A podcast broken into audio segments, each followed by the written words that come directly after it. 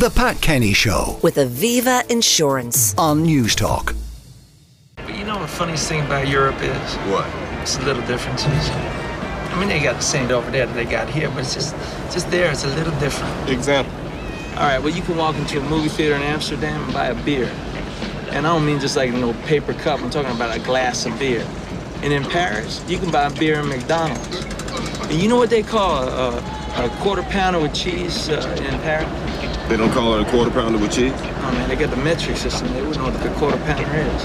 And what do they call it? They call it uh, Royale with cheese.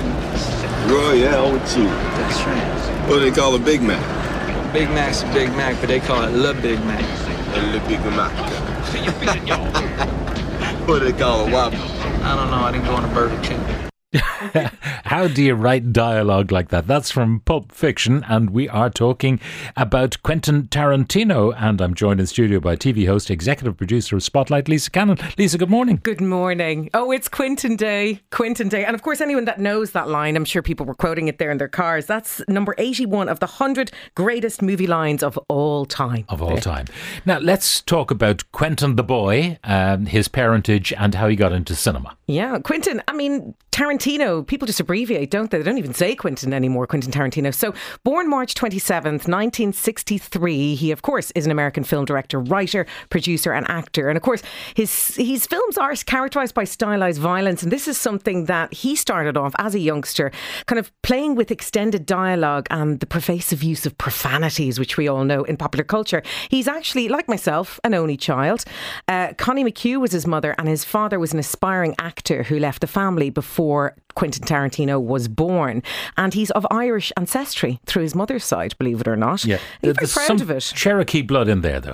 That's right. His uh, father um, claims he's half Cherokee and of Italian descent, but he was named after a part in Quint Asper, Burt Reynolds' character in a TV series called Gunsmoke, if anyone remembers that TV series. And uh, Tarantino's mother met uh, his father during a trip to Los Angeles, and after a brief marriage and a divorce, um, yeah, he returned to live with his mother in Los Angeles. So essentially raised as an only child by his mother in LA. Now, talk to me about his uh, interest in cinema, where it came from, because he did not go to film school. No, um, Quentin, a bit like Spielberg, I think he was an experimental film director. He kind of stumbled across filmmaking and he's always had the interest in writing and, of course, movie making. So at 14 years old, he wrote one of his earliest works. It's a screenplay which was called Captain Pe- Peach Fuzz and the Anchovy Bandit. Have you ever heard a name like that? And it was based on, of course, the 1977 film Smokey and the Bandit. Now, his mother ridiculed his writing skills when he was younger, so as a result, they became estranged, and he vowed that he would never share his wealth with her. And then at 15 years of age, he was grounded for shoplifting. You know, he's a little bit like, you know, he, he was a little bit truculent as a child, but he did attend a community theatre practice where he participated in plays like Romeo and Juliet and then he dropped out of school. But his interest in writing always was steadfast and through all the way through the 1980s. Now, he, he worked in a video store. And therefore, I suppose there were idle hours. He got to see movie after movie after movie. After movie. And he also talks about working, which is just as important, believe it or not, about working in an adult movie store as an, and an usher in an adult movie theatre for five years. So his movie knowledge of both uh, behind the camera and in front of the camera, but also of indie movies, you know, underground movies, pornographic movies, mainstream movies, was so vast that people knew him all around the area to ask for his opinion.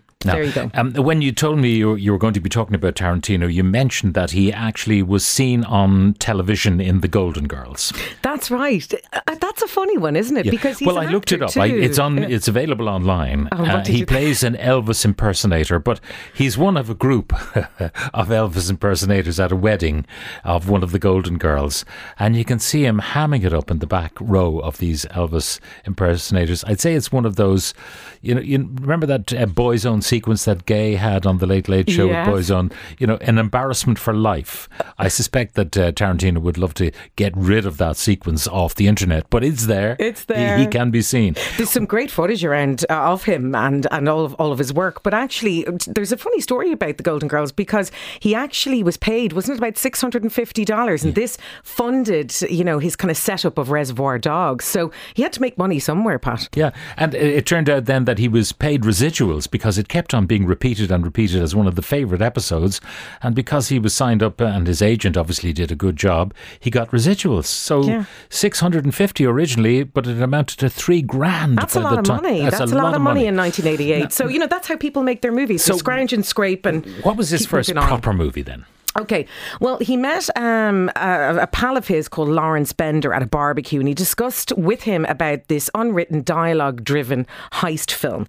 And his friend had kind of encouraged him to write the screenplay, which he wrote in less than three and a half weeks, very short period of time. He presented to him, unformatted. And of course, Bender was impressed with the script. You know, it's all about this in Hollywood. You have to meet a director, you have to push it forward on a table, whether it's Universal or Lionsgate or Disney or wherever it's going to be.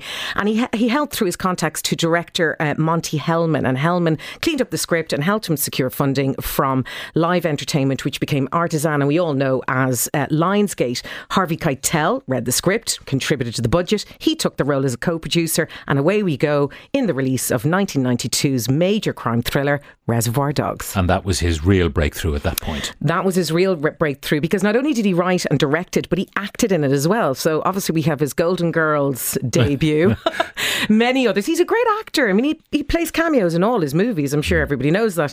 And uh, the film, of course, Reservoir Dogs, was screened at Sundance Film Festival, a huge hit, great positive response from us critics, and away we went because then, he was offered Pulp all his- Fiction. exactly, and all his his projects that he was offered. Many he didn't do, including Speed in 1994 with Keanu Reeves, Men in Black with Will Smith, but instead he went straight to Pulp Fiction. Which Now, Pulp love. Fiction um, amounted to the resurrection of John Travolta. Yeah, and we had spoken before, you know, because John Travolta wasn't the original. Well, he was one of the originals for the script, but there was many others that wanted the role of Vincent Vega, and. Um, Tarantino has said that uh, Uma Thurman, in fact, was originally turned down the role of Mia Vala- Wallace, excuse me, and she was so desperate to have her as Mia, he ended up reading her the script over the phone and finally convinced her to take the role. And Uma is his muse. She's been in so many movies, the Kill Bill movies, and many as well. But that's where she started. And there's great trivia around Pulp Fiction. Many people don't know this that the shot of John Travolta plunging that famous syringe into her chest was filmed by John Travolta, Travolta pulling the needle out and running the film backwards. So a quirky Wow. director with many movie making skills of his own. Yeah. Now, uh, the uh, let's hear another clip. This time, this is from Django Unchained, and you can tell me about this clip. Okay. Hey! Lay your palms flat on that tabletop. If you lift those palms off that turtle shell tabletop, Mr. Pooch is gonna let loose with both barrels that sawed off. There have been a lot of lies said around this dinner table here tonight, but that you can believe. What's happening there? This is Leonardo DiCaprio, who is at the top of his table, a very volatile, uh, unchained div- individual. And of course, he smashes his hand down on the table. You can hear that. And he actually completely severs his hand. So that's Leonardo in pain, but continuing through the scene, improvised as best he can. What a triumph. Now, the the technique of of writing. I mean, Quentin Tarantino seems to be able to churn it out very quickly, but everything is kind of stewing away in the background before he actually starts to write. He's he, he is like a magpie. He picks up bits and pieces everywhere. Absolutely. And of course, he's always had to, well, frequently he's had to defend, of course, his use of violence, saying that violence is good and it affects audiences in a big way. He's very famous, a bit like Scorsese, for his number of expletives. And uh, of course, Pulp Fiction being one of them, over 400 expletives in that, and Django Unchained as well. But he really is um, a maverick when it comes to filmmaking because he blends kind of aesthetic elements in tribute to his own favourite films and filmmaking. So let's talk about Django for argument's sake. If you know the movie itself, the green jacket and the cowboy hat that Django Unchained uh, wears is actually a nod to the Western TV series Bonanza. So he really adds elements of his own love of film as a young boy into his own movie making. And I I think he's wonderful. I mean, Calvin Candie, played by Leonardo DiCaprio, all his suits were partially inspired by the character of Rhett Butler, Clark Gable, in the film Gone with the Wind. My so there's always nods to Yeah. film. Now uh, he's talking about his last film. That's right. Ah, I don't know where to start in this one. Uh, Will he retire? Will he not? Uh, Quentin's an elusive character. I think it's very difficult to pin him down and say that he will or he won't. I hope he doesn't. I, I you know, my own personal opinion of Once Upon a Time in Hollywood is that I enjoyed it, but I thought there was more left in the tank. I really feel he can deliver another. All right. Lisa, thank you very much for reviewing the career of a, a, a difficult man. There's no Very doubt about difficult it. man. Quentin uh, Tarantino. And that's uh, Lisa Cannon, TV host, executive producer of Spotlight. The Pat Kenny Show. with Aviva Insurance. Weekdays at 9 a.m. on News Talk.